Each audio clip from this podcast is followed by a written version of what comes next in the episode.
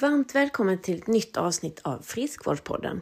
I veckans avsnitt har vi en väldigt spännande gäst. Vi ska få möta Caroline Pettersson som är dietist och influencer. Men allra först ska du få möta oss två som driver den här podden. Jag heter Kajsa Asp Jonsson och med mig på telefon har jag Anna Krantz.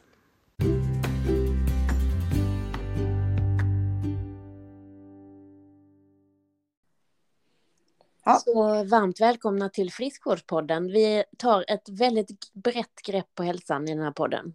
Och eh, jag som pratar nu heter Kajsa Asp Jonsson. Jag är legitimerad dietist och journalist. Jobbar mycket som föreläsare, moderator och älskar att göra poddar.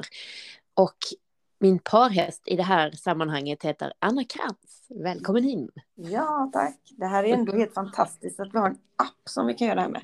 Ja, eller hur? Ja, jag heter Anna Krantz och jag kommer från företaget eh, Jugo och vi arbetar för friska och hållbara medarbetare ut på företag genom digitala verktyg.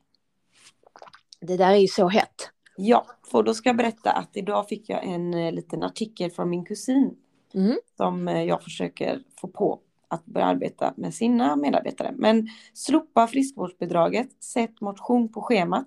Arbetsgivare bör hjälpa till i arbetet med att hålla sina medarbetare i gott skick. Det räcker inte med ett årligt friskvårdsbidrag. Och det mm. kan sammanfatta ganska mycket hur vi tänker och hur vi jobbar. Det tycker jag låter som ett väldigt bra sätt att tänka och jobba. För att ja. man når ju oftast bara de som redan tränar med det där friskvårdsbidraget. Precis. Och vi vill ju kanske nå de som inte gör någonting att börja göra pyttelite. Ja, exakt. Inte heller om en jätteträning. Mm. Nej, precis. Man hoppar av bussen en station tidigare kanske. Precis. Det var en sån sak. Ja. Mm. Skaffa hund är också bra. Ja. Mm. Då får man lätt 10 000 steg per dag utan, utan att behöva tänka på det. Jag ska skaffa hund. Mm. Du kan få låna min annars, jag är rätt trött på honom ibland. ja, han verkar ganska men du, Kajsa. Mm. då drar vi igång veckans avsnitt eller? Precis. Ja, och där är jag ju faktiskt inte med, men eh, det är du och eh, vem är det du har som gäst? Det är ju Caroline Pettersson, en ja. dietist som eh, finns Ja, hon är väldigt synlig på Instagram, men hon finns ju såklart på andra ställen också så att säga. Men ja, ni får höra. Hon är ja. spännande och väldigt klok, har mycket kloka tankar och ja. ser lite vad ska man säga, eh, lite ett ovanifrån eller utifrån perspektiv på de här alla känslorna vi har kring mat. Och inte minst nu kring jul, tänker jag. För att eh, det är så otroligt många som tycker att de tappar kontrollen och det är bara massa ångest över vad man inte ska eh, liksom, kunna låta bli att äta. Det är så dumt att det blir en sån liksom, smolk i bägaren på när man ska ha det mysigt och fira jul, tycker jag. Precis. Mm. Men vi pratar om mycket annat också. Så in, eh, eller häng kvar så kommer hon. Ja. Du, eh, Gött. lycka till. Ja, men tack detsamma. Ja. Ha det bra. Hej. Hej.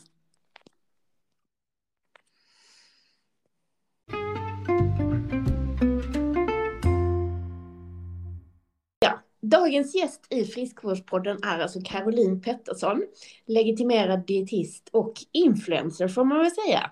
Hon har över 87 000 följare på Instagram och jag måste säga att du har en otroligt befriande inställning till det här med kost och hälsa. Eh, Caroline är en viktig röst och inte minst för kvinnor. Kanske främst för unga kvinnor, men även vi som är lite äldre, medelålders, kan ha glädje av att sänka axlarna lite grann och påminnas om att vi ska vara faktiskt vara glada och tacksamma över kroppen vi har och att den fungerar. Så varmt välkommen hit. Du är superviktig, Caroline.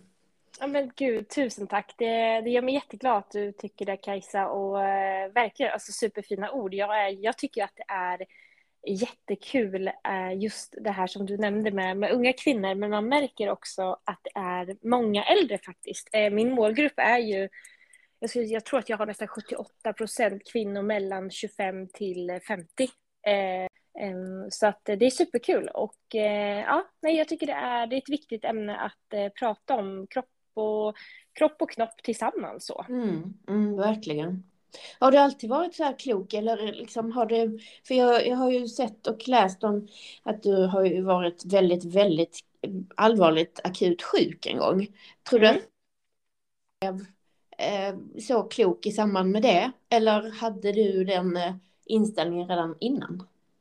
Eh, nej, verkligen inte. Alltså om man tänker, eh, idag är jag 28, så tänk tio år tillbaka i alla fall, när man var kanske 17-18. Eh, då mm. kände jag mig väl kanske inte alls eh, så, så klok då, om man ändå ska använda det ordet. För att jag, eh, jag har också varit den där människan som har provat, du vet, dieter och ja, velat se ut på ett visst sätt och sådär. Och jag, jag tror att det är väldigt vanligt att eh, man går igenom en sån period och, och, kanske är i en sån period nu också. Eh, mm. jag tror att det är jättesvårt att bara sådär, och det brukar jag ju skriva om också, att, att kliva ur den. Och jag vet att många tampas med sådana tankar mm. ja, men flera, flera år under sin eh, livstid. Så att jag tror att det är därför jag också har liksom blivit så att jag brinner så mycket för just eh, det. Eh, mm. Så jag skulle säga att efter sjukdomen där, då var jag ju 25 när jag fick den, men mm. också i takt med faktiskt eh, utbildningen. Mm. Dietistprogrammet här i, på Göteborgs universitet. För att det vet ju du också Kajsa, att man får ju så, ja men det är ju verkligen det är så brett och det är djupt på samma gång. Mm, för att mm. man får den här vetskapen om att jaha, men mat, mat är bara mat. Man mm. läser liksom hur det går igenom kroppen och, och ut, typ så. Ja, eh, att man inte kanske behöver noja så mycket eh, som många idag gör. Nej, ja, ehm, så, så både utbildningen, sjukdomen tror jag på det och sen även åldern lite grann. Mm. Eh, så, så det, är väl, ja, det är väl lite av allt så. Men sjukdomen framför allt just det här med om man ser till helhetsperspektiv med livet. Att mm. livet är ganska kort och livet kan hända och, och vända fort så. Mm. Nej men det är väl så att man, man kanske man behöver få sig ett par törnar liksom innan man förstår att man ska vara tacksam på något vis. Mm, ja men det tror jag absolut. Ehm, ja, Nej men äh, spännande. Jag tänker också det, det, liksom paralleller till mig själv när, när jag gick på dietistutbildningen. Vi hade, sån här, vi, hade ju olika, man skulle gå på olika typer av koster, alltså inte sådana modedieter liksom, utan eh, man skulle gå på proteinreducerad kost och man skulle eh, prova fettreducerad och Eh, energiproteinrik och sådär. Och jag var så jädra rädd för fett på den tiden. Ja. Alltså. Så när vi gjorde sån här, eh, man skulle först kostregistrera sin normal kost och då hade jag liksom min största källa till fett var keso. Oh. Kan säga att jag hade nästan alltid ont i magen. Och jag var ju alltid hungrig.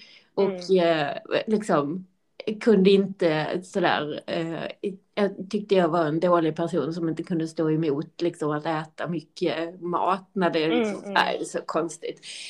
Men eh, ja, jag vet inte, jag skulle kanske inte då kalla det en ätstörning, men kanske, det var ju inte ett helt avslappnat förhållningssätt till mat kan man väl säga. Nej, och, och, det är ju det där som är, alltså jag tänker att det, det är väldigt vanligt, jag, jag, känner igen mig i det också sådär, man som sagt, jag har ju varit runt och, och provat en hel del när man var mm. yngre så. Um, men också just, ja men just fett, uh, för, för det, det, är ju lätt att det går över till det om man kanske har börjat med något annat eller så. Mm. Vi provade ju faktiskt uh, LCHF och vi provade GI mm. och sådär. Så vi gick också, vi hade, det är ju bara fyra, fem dagar som mm. man gör det. Men det är ändå ganska nyttigt att få, uh, få känna efter lite hur, hur kroppen känns och, mm. och sådär. Um, så, men jag tror det är väldigt vanligt, precis som du säger också med, och då så klandrar man nästan sig själv som du också var inne på, att man då inte kan vara mätt och man är hungrig hela tiden och kanske tänker på mat mycket och sådär och mm. tycker man äter så mycket mat men då vet man inte att den där lilla pusselbiten fattas, liksom fett som är så viktigt. Mm, ja men precis. För det tror jag att det är ganska vanligt att liksom framförallt kvinnor, säkert någon man också, men, men alltså framförallt kvinnor går runt och känner sig liksom misslyckade för att de inte riktigt klarar av att hålla sig till den dieten eller matplanen de har tänkt sig. Men alltså kroppen är ju så Eh, alltså vi har ju så starka drivkrafter för att få i oss tillräckligt med energi. Så att det går liksom inte riktigt att styra det med viljestyrkan om, det, om man håller på nästan att gå in i svält. Nej, precis. Nej, men, och det brukar jag också prata dels med mycket klienter om som kommer till mig så, men eh, framförallt också i ja, men, på olika inlägg och sådär, men just att man skuldbelägger gärna sig själv, men mm. man har ju inte ens gett sig själv kanske chansen att så att säga lyckas, för att det blir kanske att som du sa, man innan man ska prova någon ny diet, äter jättelite, eh, väldigt strikt och tar bort mycket förbud och sådär. Och så blir man besviken för att man kanske då överäter tredje, mm. fjärde dagen eller sådär. Och då är det inte konstigt, för då har man ju satt kroppen, precis som du säger, som att du ska inte få någon mat och då när det väl kommer, då vill ju mm. kroppen ha allt. Så att mm. vi, kan, vi kan sällan överlista kroppen. Det är ju det som är lite fascinerande. Mm. Ja men precis. Men har du, har den inställningen till dietister släppt tycker du? Eller, för att jag, när jag var ganska ny dietist, nu kommer mm. vi fram till när vi pratades vid innan det här mötet så kom vi fram till att du var typ ett år gammal när jag blev färdig med min dietistutbildning. så det har ju gått några år då. Men i alla fall, eh, Eh, för då fick jag ofta liksom sådär, om jag stod och drack en öl till exempel, så man, men vad, är inte du dietist, får du dricka sånt? Eller får du äta pizza? Alltså det är som att det ingick liksom i utbildningen att man då gick in i någon slags förbudsfack då, så att man, man fick inte liksom äta vissa saker. Eh, känner du att det är så fortfarande? Eller, eh, för jag har ju sett på dina bilder på Instagram att det är lite pizza och väldigt mycket Polly har jag sett. Ja. um, verkar vara en favorit. Men att, um, uh, jag vet inte, tycker du att uh, den um, befrielsegrejen behövs uh, fortfarande? Eller tror du att det har minskat lite sedan jag var ny? Ja, men jag skulle nog säga lite både och kanske. Mm -hmm. För jag tror fortfarande att det är kvar. För att jag, jag känner igen mig i i dels ifrågasättande om man kanske då som du säger väljer att ta en öl eller äta någonting. Att, ska du äta det där, du som är dietist? Mm. Men då, om man skulle tacka nej, då blir det också det här, nej men mm. just det, du ska inte ha för du är dietist. Mm. Så att man kan nästan inte göra rätt. Nej, det går inte. Eh, det, det, har jag märkt många gånger, så jag jobbade länge på, på If med eh, försäkringar och då är det ju fika ganska mm. ofta. Eh, och jag har ju celiaki, så att mm. jag får ju oftast torra biskvier om jag ska fika. Mm. så, eh, så jag har ätit x antal biskvier och till slut så tröttnar man ju på det och det kommer jag också ihåg sen när jag någon gång gick utbildningen eh, här, eh, för jag jobbade under tiden. Mm. Eh, då var det också sådär att oj, ska du äta? Du som är dietist. Och, så. och då mm. kände jag så här, fast hade jag tagit, då hade det ju blivit då istället tvärtom. Så att jag tror ändå lite hänger kvar och framför allt så tror jag för att mat och hur man äter och hur mycket man äter och vad man äter, det är ju aktuellt för alla människor. Mm. Ehm, det är ju inte sådär att vi har eh, en, en utbildning inom ett ämne som kanske, ja men säg eh, flygplan säger vi. Det, för det, tyvärr så intresserar ju inte det eh, alla kanske lika mycket, eller i alla fall inte mig, om jag var så. Men, men mat är ju något som drabbar exakt alla människor varje mm. dag, hela mm. livet ut. Mm. Eh, så att jo, det, det hänger kvar och framförallt sådär också om man är men typ nu när det är lite julbord och sådär, då har jag också varit med om att folk är såhär, ja, oh, jag brukar inte äta så här mycket om man sitter bredvid varandra och då är jag såhär, uh, nej, okej, okay. eh, mm. jag har ingen, ingen åsikt alls om det liksom. Så jag tror människor mm. tror ganska ofta att man bryr sig mer än vad man gör. Tror jag. Ja, det tror jag också. Mm. Att man liksom, folk smyger med vad de egentligen äter. Mm, exakt. Liksom vill inte visa det eller sådär. Man bara, ja men jag bryr mig inte liksom. Nej, Nej men det är nästan tvärtom att jag, eftersom att man pratar mycket kost på dagarna och både med mm. föreläsningar och sådana saker så, så är det nästan ganska sådär, nej men det behöver vi absolut inte prata om nu. Nej, När vi sitter här på ett julbord, då kan vi nej. prata om något annat. Precis. Ja, det är väldigt intressant. Mm. Ja, verkligen. Man, på något vis, bara för man har just det här yrket så är man det? Jag läste någonstans, jag är dietist, men det är ett yrke, det är inte en livsstil. Och det, kan det, det, det, är det kanske oftast delvis, men inte så till den grad att man aldrig tänker på något annat. Liksom. Nej, precis. Och sen tänker jag så här också att som, som med allt så är det ju så att det är inte alltid heller man lever som man lär, så att säga. Man kan ju tipsa människor om vissa saker som man själv kanske inte följer. Eh, mm. Men människor kommer ju oftast till en och frågar för att de vill ha ett svar utifrån kanske näringssynpunkt eller så. Mm. Men sen kanske jag inte gör det personligen eller du hemma vid ditt köksbord också. Så det är ju också så, för det har jag också varit med om att sådär, jaha, men gör du så? Typ som Polly. Mm. en sån grej. Liksom att, oh, men, och jag bara, ja men vi har ju inte samma mål eller vi, sådär. Så det är också lite så ibland det kan bli. Mm. Ja, precis. Och sen har jag får ganska ofta frågan sådär, eh, lever du som du lär? Det är liksom mm. sådär, oh du är väl superasketisk liksom. Men, men ja, jag lever som jag lär, men det, där ingår liksom, det, det är liksom matpyramiden. Det, där ingår ja. mycket grönsaker och frukt och fullkorn och lite kött och fisk och ägg och, och mjölkprodukter blandat. Och där högst upp på toppen har jag lite rödvin och choklad. Vill ja. någon annan ha lite glass eller kakor så, så kan det ju vara så. Men eh, ja, jag lever som jag lär. Men det, mm. det är, där ingår allt liksom.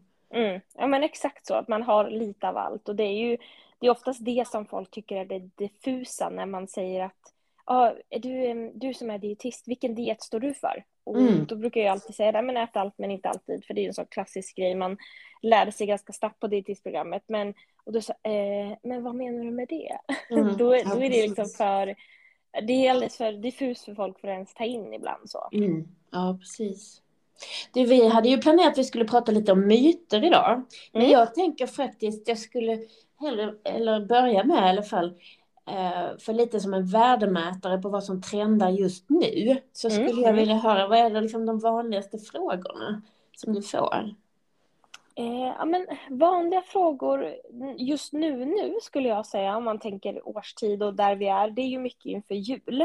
Mm. Eh, många som är redan nu och det är väl därför jag också känner att det, det är värt att faktiskt prata om eh, de här gång på gång, att man inte ska noja och oroa sig över mat. För att det finns ju människor som idag då, liksom i början av december, oroar sig redan nu för adventsfikor och julmat och julgodis och bjudningar och ja, si och så. Mm. Eh, och, och, det tar ju lite bort det här njutningen av det, för att då oroar man sig innan, man mm. oroar sig under och man nojar efter.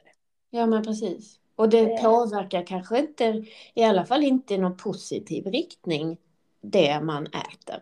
Utan Nej. snarare blir det kanske tvärtom, att man liksom, att nu är det ändå kört, då äter jag ändå mer.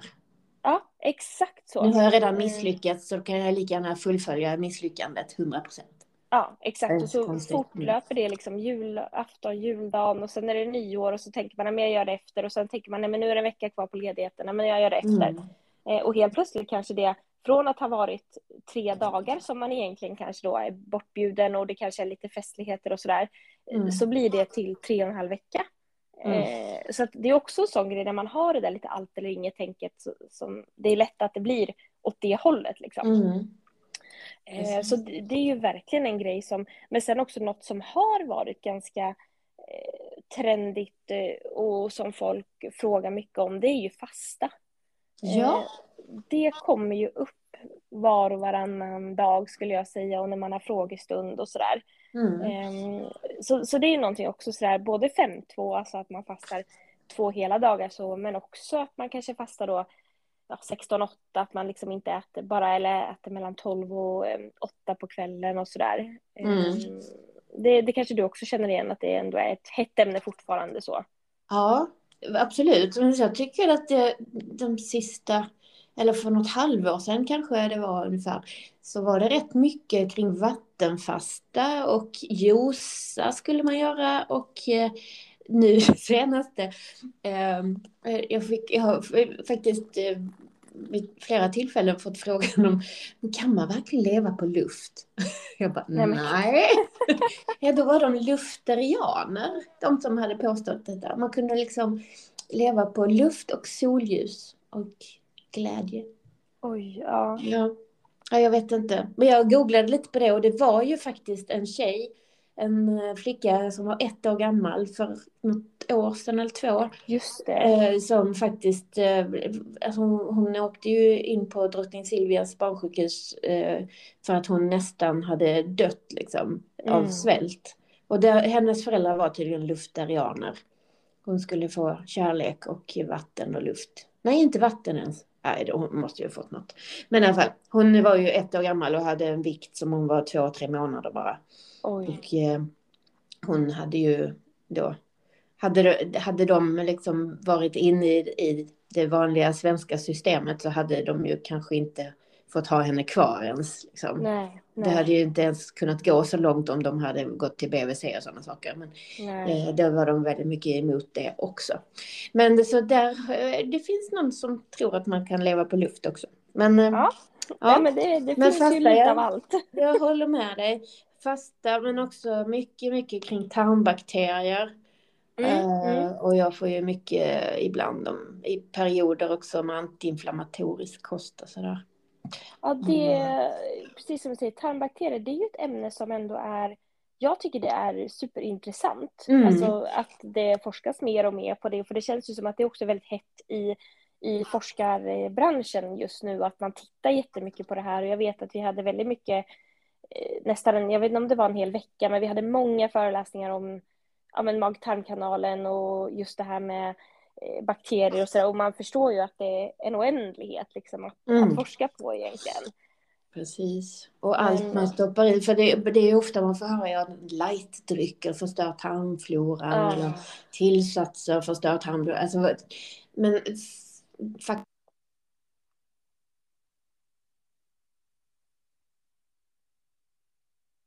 allting vi ger ner i tarmen påverkar i tarmfloran. Ja, exakt. Så att, eh, ja, men det är också, och just som du säger där med eh, lightläsk och det hörde jag, det är så roligt att du nämner för det hörde jag faktiskt senast igår. Mm -hmm. Som, det var en fråga om, eh, men förstör inte det tarmfloran? För det, yeah. det hade väl varit någon sån artikel på, eh, på Facebook eller något som den här personen hade läst. Och, mm. Eh, ja, och sen är det ju så, jag vet inte hur du känner det Kajsa, men jag kan ju känna att många som ställer frågorna, de vill ju, de är inte öppna för ett svar Nej. som då inte ger dem det de vill ha. Eh, och då blir det ju också oftast väldigt... Eh, det, det, finns ju ingen diskussion att ta riktigt för att personen i fråga vet inte eh, helt enkelt. Och den är sådär, den tror så stenhårt på sin, på sin sak egentligen mm. Eh, och frågar mest kanske då, jag vet inte för att vara hövlig, eh, men tror ju ändå inte på svaret. Så det, det, brukar vara ganska sådär död dialog till slut ändå att, att ta en sån dialog. Mm. Mm. Jo, precis. Nej, många vill nog bara ha en bekräftelse på att de själva har rätt. Liksom. Ja. Ja, men och det vet man också just det där att, att om man tror på någonting och så hittar man någon form av bekräftelse på någon artikel, mm. Eh, då, då är det ju så. Mm. Jo, precis. Nej, men tarmbakterierna är ju otroligt, det är ju superfascinerande att man eh, det, det känns ju som att all forskning som görs nu kring kost inkluderar ju det också. Mm, exakt. Oavsett om man liksom egentligen tittar på allergi eller hur, diabetes eller vad, vad man än vill titta på så har vi liksom alltid lite tarmbakteriestudier vid sidan om också. Ja, nej men verkligen. Och sen så framförallt under coronaåret så har det varit väldigt, precis som du var inne på med antiinflammatorisk kost. Mm. Eh, det har ju varit ett hett ämne som verkligen har cirkulerat. Ja, men precis. För ska vi inte ta och reda upp det där? För de som lyssnar på oss, de, de kanske faktiskt vill ha lite fakta också. Inte bara våra, Nej, våra diskussion liksom. Men vad, vad, säger du om det? Har du något där enkla svar på det?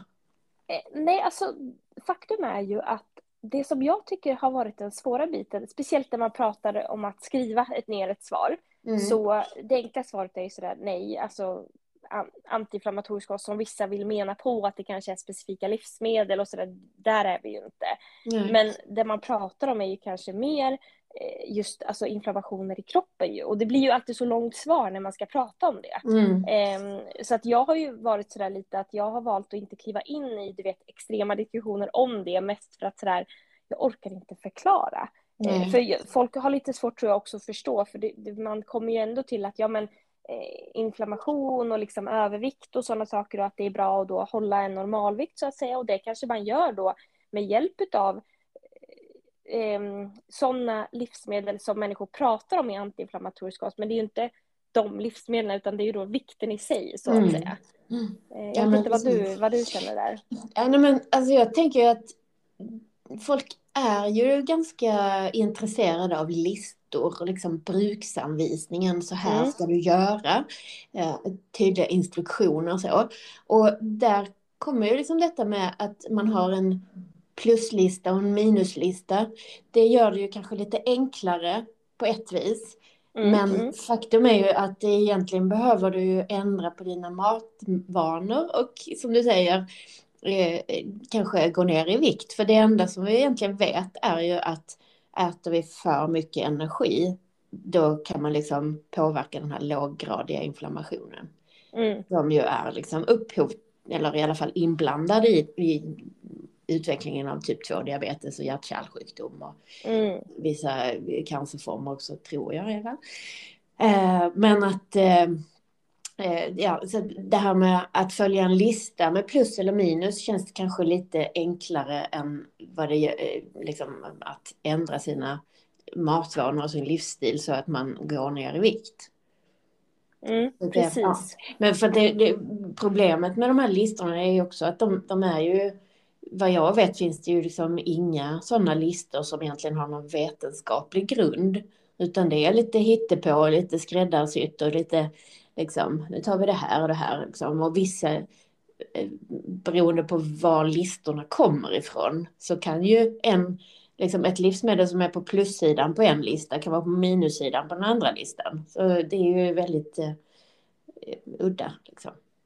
Ja, och precis där som du säger, för människor är ju väldigt intresserade av listor. Mm. Eh, för att det också gör ju, på något vis så gör ju det att man slipper tänka själv.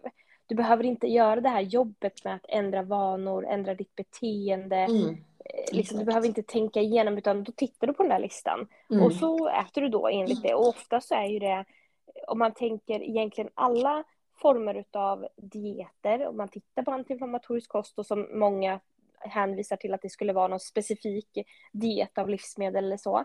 Eh, och tittar man på GI eller tittar man på men LCHF för den delen, men sådär, om man bara tittar på egentligen vad man tar bort mm. eh, i de dieterna så är det ganska men, gemensam nämnare i kanske just bullar, kakor, godis, mm. eh, socker, söta dryck och så här. Så det är också en intressant grej i det hela tycker jag. att så här, Okej, okay, men kan man kanske bara tänka enligt livsmedelssäkert råd att ja, men äta mycket frukt och grönt, fullkorn som du var inne på hur din kost ser ut och kött, fisk, fågel, eh, ägg eh, och, och liksom nötter, fröer och sådana saker så kanske det kan inkluderas lite av det här andra. Men det är ju fortfarande mm. sam, det går ju ihop. Så, är du med mm. hur jag menar? Mm, mm. Men det blir ju också lite liksom i samma tankespår där så är ju, tror folk på något vis att det är allt eller inget där mm. också. Mm. Så det är liksom, har man ätit en skiva skinka på sin macka så har man gjort ett väldigt stort misstag. För då var det ju kanske lite druvsocker i där. Mm. Ja, ja, ja. Um, nej, och i och för sig har man ätit en macka så kanske man misslyckats ändå. För då har man ju ätit det här hemskt förbjudna ämnet gluten då. Ja, exakt. Ja. Nej, men, och det är faktiskt också en sak som jag tycker är sådär, det är ju nästan så, det brukar jag säga på mina föreläsningar ibland, att det känns som att det nästan är glutens fel att det blev världskrig, att eh, corona kom, att mm. alltså, allt ska skyllas på gluten. Mm. Precis. Och samtidigt så har vi ju Alltså att, att, att vi äter för lite fullkorn är ju den största hälsorisken vad det är liksom, kopplat till matvanor. Mm. Och äter du inte gluten så är det ju svårare att äta fullkorn också. Gud ja, det, det vet ju jag som äter ja, helt glutenfritt liksom för min mm. eh, tarm. Så jag hade gärna, det brukar jag säga, att jag hade gärna bytt med någon som, som frivilligt då inte äter det av, av mm. andra skäl så att säga. För att det finns ju betydligt mycket mer källor till fullkorn. Framförallt att få, få i sig väldigt enkelt så i sin vardag med bröd på morgonen mm. eller flingor eller vad det kan mm. vara än att man ska hitta för att de glutenfria bröden är inte alltid så, um, så härliga eh, på det sättet. Så att, eh, eh, men det är också det, det, det, är ju mycket precis som nästan sådär så många människor får ju komma till tals idag eh, fast mm. man kanske inte har någon form av vetenskaplig grund till det man säger. Mm. mm. Nej, det är nästan snarare att ju mer enkelt du uttrycker dig desto mer slår det igenom liksom. Och ju högre du skriker också. Ja, gud ja. Så är det ju verkligen. Ja, nej, så det, jag vet inte. Det är konstigt att det har blivit så, tycker jag. Att man, Att man litar på dem som har liksom många följare. Men det är också intressant för det, det känns ju som att eh, som då innan när vi hade ett litet församtal här. Det känns ju som jag känner dig. Och det, det känns ju så när jag pratar med dig också. Bara för att jag liksom har ju typ via Instagram varit hemma hos dig. Och jag vet precis vad du gillar att äta och jag vet hur du tränar. Alltså jag vet ju liksom, det känns ju som att man känner dig. Och jag tänker ja. att så är det ju liksom. Mm, även liksom om det är eh, ja, vem som helst som har många följare så tänker folk att man känner den personen och man litar på den personen.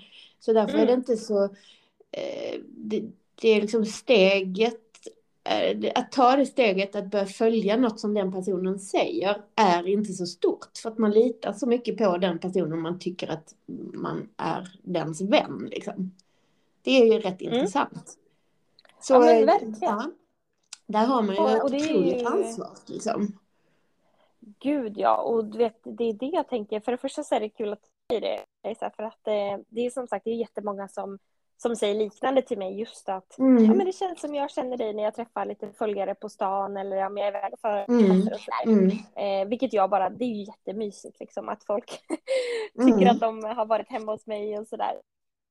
Jag tror precis som du säger och det är därför som jag tror också att sådär man måste som, som influencer då, om man kan använda det ordet, ta ansvar i att kanske tänka lite längre än att slänga sig med, ja, vad det nu än är för tips. Det, jag brukar tänka mm. så, jag brukar alltid vara sådär att får jag någon form av fråga som jag inte kan svara på, eh, mm. oftast när det gäller kanske kropp och, och, knopp så att säga, om det kanske är en eh, psykologfråga, det kanske är en mm. läkarfråga eller en fysioterapeutfråga, då brukar mm. jag alltid vara väldigt tydlig med att det kan inte jag svara på, tyvärr.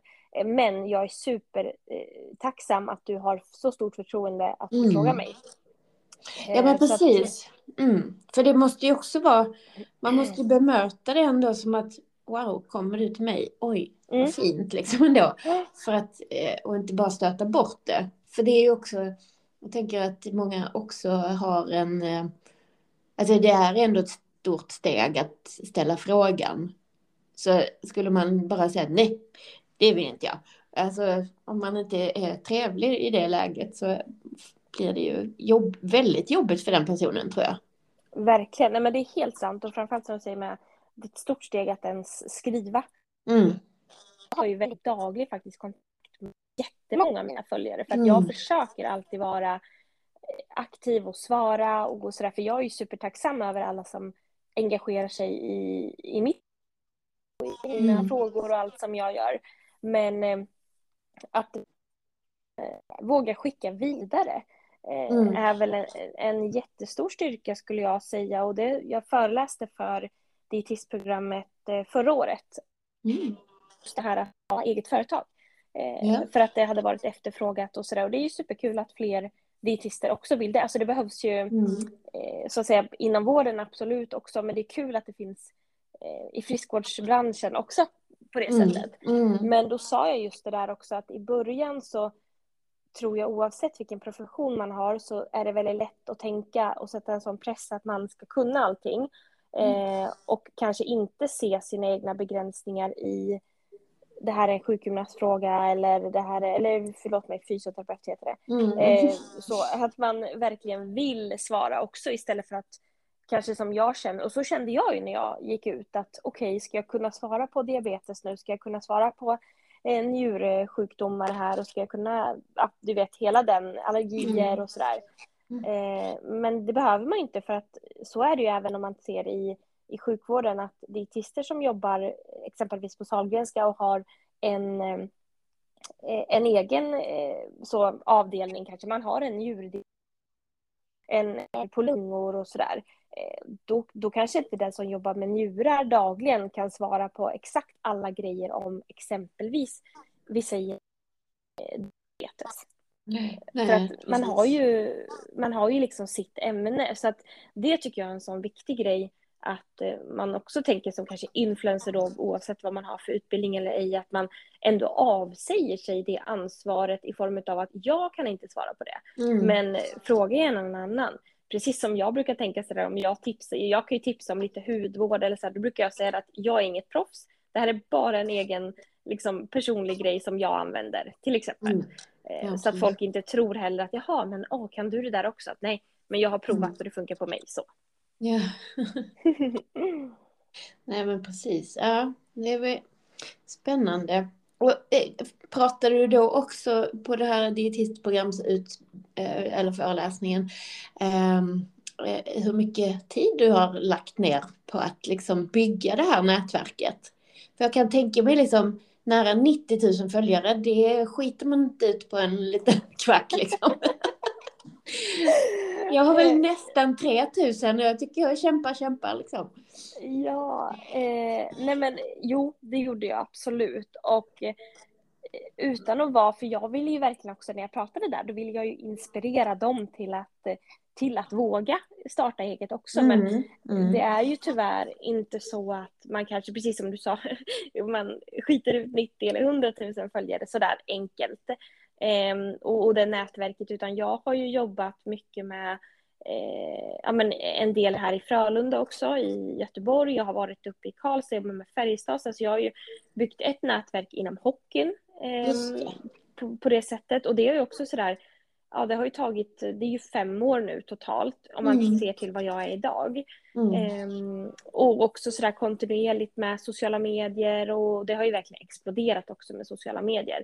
Mm. Eh, och det är ju svårare och svårare att nå ut. Ja. Eh, men eh, det gjorde jag absolut utan att sådär liksom, ja, som sagt man vill inspirera till att våga men också sådär att det, det kräver jobb. För det vet jag också mm. att jag har fått frågor om att sådär, jag skulle vilja göra det du gör. Och jag bara, ja, mm. alltså det finns inget jobb att söka. Nej. Eh, utan det får du ju skapa själv. Mm. Mm. För att allt jag gör och har gjort från början har ju varit att jag skapar. Mm. Oavsett om det har varit att eh, åka ut och, och föreläsa som till en början var liksom för en betydligt mycket liksom, kanske mindre peng och verkligen så att det krävdes mycket mer var liksom åka långt och föreläsa mm. eh, till att idag kanske då ta, säga nej till uppdrag. Mm. Eh, så att det är ju en bit och det är väl det som är som man också får för att precis som du Kajsa som driver eget så vet ju du att sådär ja, men, du har haft eget mycket längre än vad jag har, men just tiden att mm. det kan vara svårt med, det pratade jag senast igår med eh, en kille om att när man är ledig. För han mm. sa det att när är du egentligen ledig? Mm. Eh, för han följer mig på Instagram och vi sitter på samma kontorshotell. Mm. Eh, och jag sitter oftast kvar till 18-19 där och sen så kan han se att, då att jag lägger upp saker vid 21-22 hemma. Mm. Eh, och, sådär. och då sa, så kom vi in just på det här att det är mycket tid som krävs och att det är lätt att säga att ja men jobba, lägga upp en bild och sådär men det är oftast väldigt mycket jobb bakom en, en bild och framförallt kanske ett samarbete och sådär. Mm. Jo men precis och sen så vet man ju att de flesta som håller på och tittar på det är, gör ju det på sin fritid. Så då mm. måste man ju jobba när de har sin fritid. Och samtidigt exakt. måste man göra sitt kontorsjobb när man har sitt kontor. Ja, exakt. Så att eh, ja, nej, jag känner igen det. det. Ju mer man lägger på eh, sociala medier desto mer tid tar det ju från ens den tiden som man faktiskt egentligen kanske borde vara med sin familj och sådär. Jag, mm. jag får säga, jag, jag är lite periodare. Liksom. Just, mm. Eh, mm. ja. Så ja, och särskilt om man ska ta bilder på sin middagsmat, då blir det ju mitt i när man ska sätta sig och äta. Liksom. Ja. Så det har jag faktiskt lagt ner lite. Ibland tar jag lite bilder när jag står och lagar det, men själva middagen vill jag faktiskt ha fri från telefoner. Mm. Ja, men det, det är som du säger, och jag har gjort, förr tog jag också jättemycket bilder på, ja men faktiskt middagar och sådär. Men eh, det är sällan nu, utan då gör jag mm. kanske så att jag filmar lite när jag väl lagar och så, mm. men då lägger jag ut det kanske dagen efter för då kan jag klippa det på dagen, alltså så, så att det inte är i, i stundens hetta liksom, för att det stressar ju nästan bara mer. Mm, ja, ja, verkligen. Men då är det eh, som sociala medier och dina eh, idrottsföreläsningar egentligen som du lever på framför allt, eller? Eh, ja, och sen alltså föreläsningar för företag ah, skulle jag säga. Det är ju jättestort så. Sen har jag ju börjat också nu med på en plattform som heter Bon Mm. Där jag gör föreläsningar varje månad mm. som man då kan prenumerera på. Okay. Och där har jag även livesessioner så då kan man ställa frågor. Mm. Och. Så det är också en, en del av det då. Mm. Ehm, i det och sådär. Så att eh, ja, det är ganska... Sen ibland jobbar man ju lite mer då med ett företag, lite mer projektaktigt skulle jag säga också sådär att man gör mer än bara en föreläsning utan man, man gör kanske även, ibland gör jag något träningspass. Jag är ju personlig tränare i grunden också. Just det. Ehm, så ja, har ju lite både också men kosten är ju verkligen liksom fokus så. Mm. Så du jobbar som PT också alltså? Eh, inte, inte mer än att jag i så fall håller träningspass för något företag. Oh, ja. Eh, på det, så att det inte, utan där var det också så att jag märkte att jobbar man som PT behöver man ju vara på plats mycket mer än mm. om man då jobbar som dietist online så att säga. Just det. Um, så det är det. Mm. Tidsoptimera helt enkelt. Verkligen. Mm. Ja men gud vad spännande. Eh, alltså det här det som du var inne på innan, det, det mat berör ju alla liksom på ett eller annat sätt. Ja, men det gör ju det. Men eh, jag tänker också, alltså många, många har ju väldigt sträng syn på sig själva och liksom mm. vad man inte får äta, vad man får äta och det är tuffa träningsscheman och liksom ständiga jakten på att allt ska vara perfekt liksom. Så eh, det, det känns som att du, jag tror att en stor del av det att du har slagit igenom så är att folk liksom, du är där som en god vän som peppar och stöttar liksom och hjälper folk att se det positiva och vad, vad de faktiskt har gjort istället för att klanka ner på sig själva och, och bara fokusera på det som de inte har lyckats med. Liksom. Så det tror jag, ja, vi behöver väl alla få hjälp med att sänka axlarna tror jag. Ja, men alltså jag, och jag hoppas ju, det är ju väldigt fint som du säger om det, om det är så att folk kan se mig som det, för att Ja, jag tror det är jättevanligt att man har så höga krav och framför allt sådär att allt som du sa ska vara på något vis perfekt. Mm. Eh, men man vet egentligen kanske inte riktigt varför. Eh, för att när man väl då har, har kanske gått ner de där kilorna som många vill ofta så, vad, vad ska hända då i livet? Vad är det som mm. blir bättre? Vissa människor behöver ju gå ner kanske för att de har en övervikt som gör att de har ont i rygg och knän och sådana saker. Så det, då blir det en annan grej. Mm. Men eh, många idag vill ju gå ner i, så här, i vikt kanske 3-4 kilo. Mm. Eh, och då kan det ju handla om det här med att ställa uppoffringar mot vad det är värt. Att, tycker jag att det är värt att ta bort till exempel, skulle jag ge mig själv som exempel, så här, skulle jag gå, gå ner 4-5 kilo då hade jag ju behövt ta bort all Polly. Jag hade behövt göra liksom... Bara där, det går ju inte, det, det fattar man ju. Eh, jag hade ju också behövt vet, ta bort, eh, eller planera mycket mer. För det är också det, det kräver planering. Lägga mm. upp kanske då, precis som vi sa här med matlådor och strikt träningsschema. Eh, tacka nej till att kanske eventuellt då följa med ut på restaurang eller Eh, ja, hela den biten. Och då får man ju ställa det till att, tycker jag att det är värt att göra mm. det? Mm. Eh, om svaret är ja, aha, ja men då så, då Grejen är ju att väldigt många svarar ju nej. Eller som för dig mm. Kajsa, att du skulle då få ta bort ditt vin och din choklad. Mm. Eh, då, för många försvinner ju tyvärr eh, livslusten, alltså livsglädjen mm. Mm. i, i det. Och det är det som jag tror och, och liksom vill betona tusen gånger om att jag tror det är jätteviktigt att man är 100% medveten om vad i så fall som krävs. Mm. Eh, och framför allt när man vill ha snabba resultat. För jag menar, skulle jag tänka, okej, okay, om jag har ett år på mig att gå ner 4-5 kilo, om det nu mm. är så viktigt för mig, mm. eh, då kanske man, då kan man ju också säga, och det är 52 veckor, då har man ju mm. betydligt mycket större utrymme för att göra saker. Eh, för då blir ju kanske inte det så stor roll än att man då ska göra det på åtta veckor och det ska helst, gå, det ska helst vara gjort igår. Mm. Så, så det blir väldigt stort just det där att fråga sig själv vad är liksom det och sen så framförallt så mycket oro kring mat och sådär. Fråga sig själv vad är det värsta som kan hända? Och mm. vad är egentligen det värsta med det då? Så, för ofta bygger vi upp mm. någon form av ah, sådär rädslor och det är hjärnspöken och så, så, så man kanske, det är man själv som har skapat det från början. Mm. Ja men precis. Och just det här med att man, eh, det finns ju faktiskt ingen quick fix som funkar och som ger ett hållbart resultat. Liksom. Nej. Utan man måste kanske lära sig att, att leva på ett lite annat sätt och fortsätta med det även när man har nått sitt mål, tänker jag. Exakt. Men jag, jag, jag jobbade ju på Viktväktarna under ganska många år innan jag startade mm. eget. Så det, det, var ju ganska ofta man liksom mötte det där att eh, när jag har gått ner i vikt, då. Alltså när jag har nått min målvikt, då liksom. Som att livet skulle börja då. Mm. Och det blir ju väldigt ledsamt egentligen om man tänker som att det kanske inte är säkert eller realistiskt att du kommer dit. Och varför är just den där siffran så himla viktig?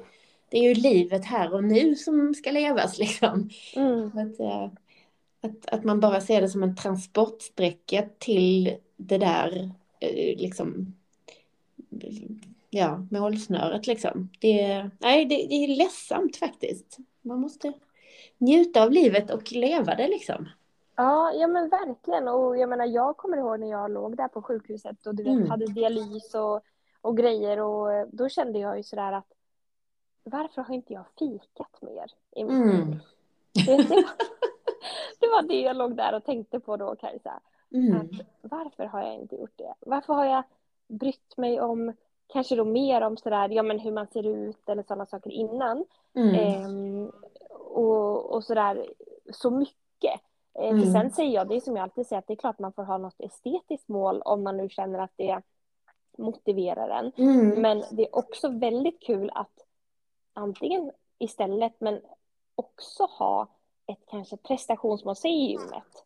Mm. Att jag ska orka springa fem kilometer eller jag ska ta 70 eh, kilo i marklyft eller vad det kan vara. Mm. Eh, för då blir det också det där, då strävar man efter något annat, så får man känna sig stark och det mm. vet ju både du och jag, men styrketräning ger ju också fantastiska effekter på hälsan. Liksom. Mm. Um, så det, det, där tror jag är jätteviktigt att man hittar något som också motiverar en, inte bara kanske just viktnedgång på vågen, utan hitta andra saker som kan motivera en och framförallt njuta här och nu. Mm, ja men verkligen. Men där tänker jag faktiskt, där har ju den här eh, senaste, liksom, att vi pratar mer om hur träning och fysisk aktivitet faktiskt också påverkar hjärnan.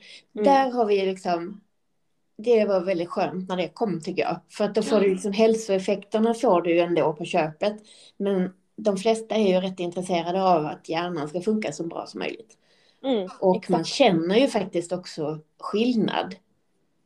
Liksom, där har du ändå din quick fix på något vis. Du, ja, du, får, du blir ju verkligen piggare och får mer energi av att bara liksom gå ut och röra på dig lite eller köra ett uh, rejält pulspass. Liksom. Så att, um, Gud ja. Nej, men det, och det tycker jag som mamma, där kan man ju verkligen hitta motivation. Mm, eh, I att hålla i det framåt också just mm. för med hjärnceller och förnyelse av celler och sådana mm. saker. Mm. Ja, det är superspännande. Det finns mm. så mycket spännande forskning och det finns så mycket olika intressanta vinklar på detta med hälsa och livsstil och matvanor och mat. Så. Ja, verkligen. Så, eh, men jag tycker nog att vi har tömt ut det för dagen här i alla fall. Eller vad säger du? Skulle du vilja, är det något annat som du känner att det här måste vi också prata om? Nej men jag tror vi har ju fått med antiinflammatorisk kost, att det inte mm. finns någon sån och, och, samma sak med gluten, att man inte kanske behöver vara livrädd för det och ja, fasta mm. har vi fått med också så att det känns väl ändå mm. som att vi har rätt ut några sådana myter också. Absolut. Och så kan vi liksom som en avslutning säga att ta nu och fira jul. Kanske med sans och balans, men njut av det. Absolut, det är det viktigaste. Absolut. Men du, alltså så himla kul att prata med dig och jag skulle kunna tänka mig att göra del två, tre, fyra, fem också. Men kanske lite längre fram. Om du det känner att det är okej. Okay. Absolut, det ser jag fram emot Kajsa. Och eh, ja, så viktigt och kul. Och eh, Caroline E Pettersson med två E. Först två E, sen två T och sen två S, eller hur? Ja, precis. Det ska vara två av allt. Ja, två av allt så blir det bra. Där, ja. där hittar ni mig. Ja, precis. Och jättetänkvärda saker tycker jag. På många olika vinklar på detta. Ja, men, men ja, Tusen tack för att du ville vara med oss här i Friskvårdspodden. Och eh, ja, vi hörs och ses du. Ja men du, tack själv. Ha det så bra. Detsamma. Hej hej. Hej då.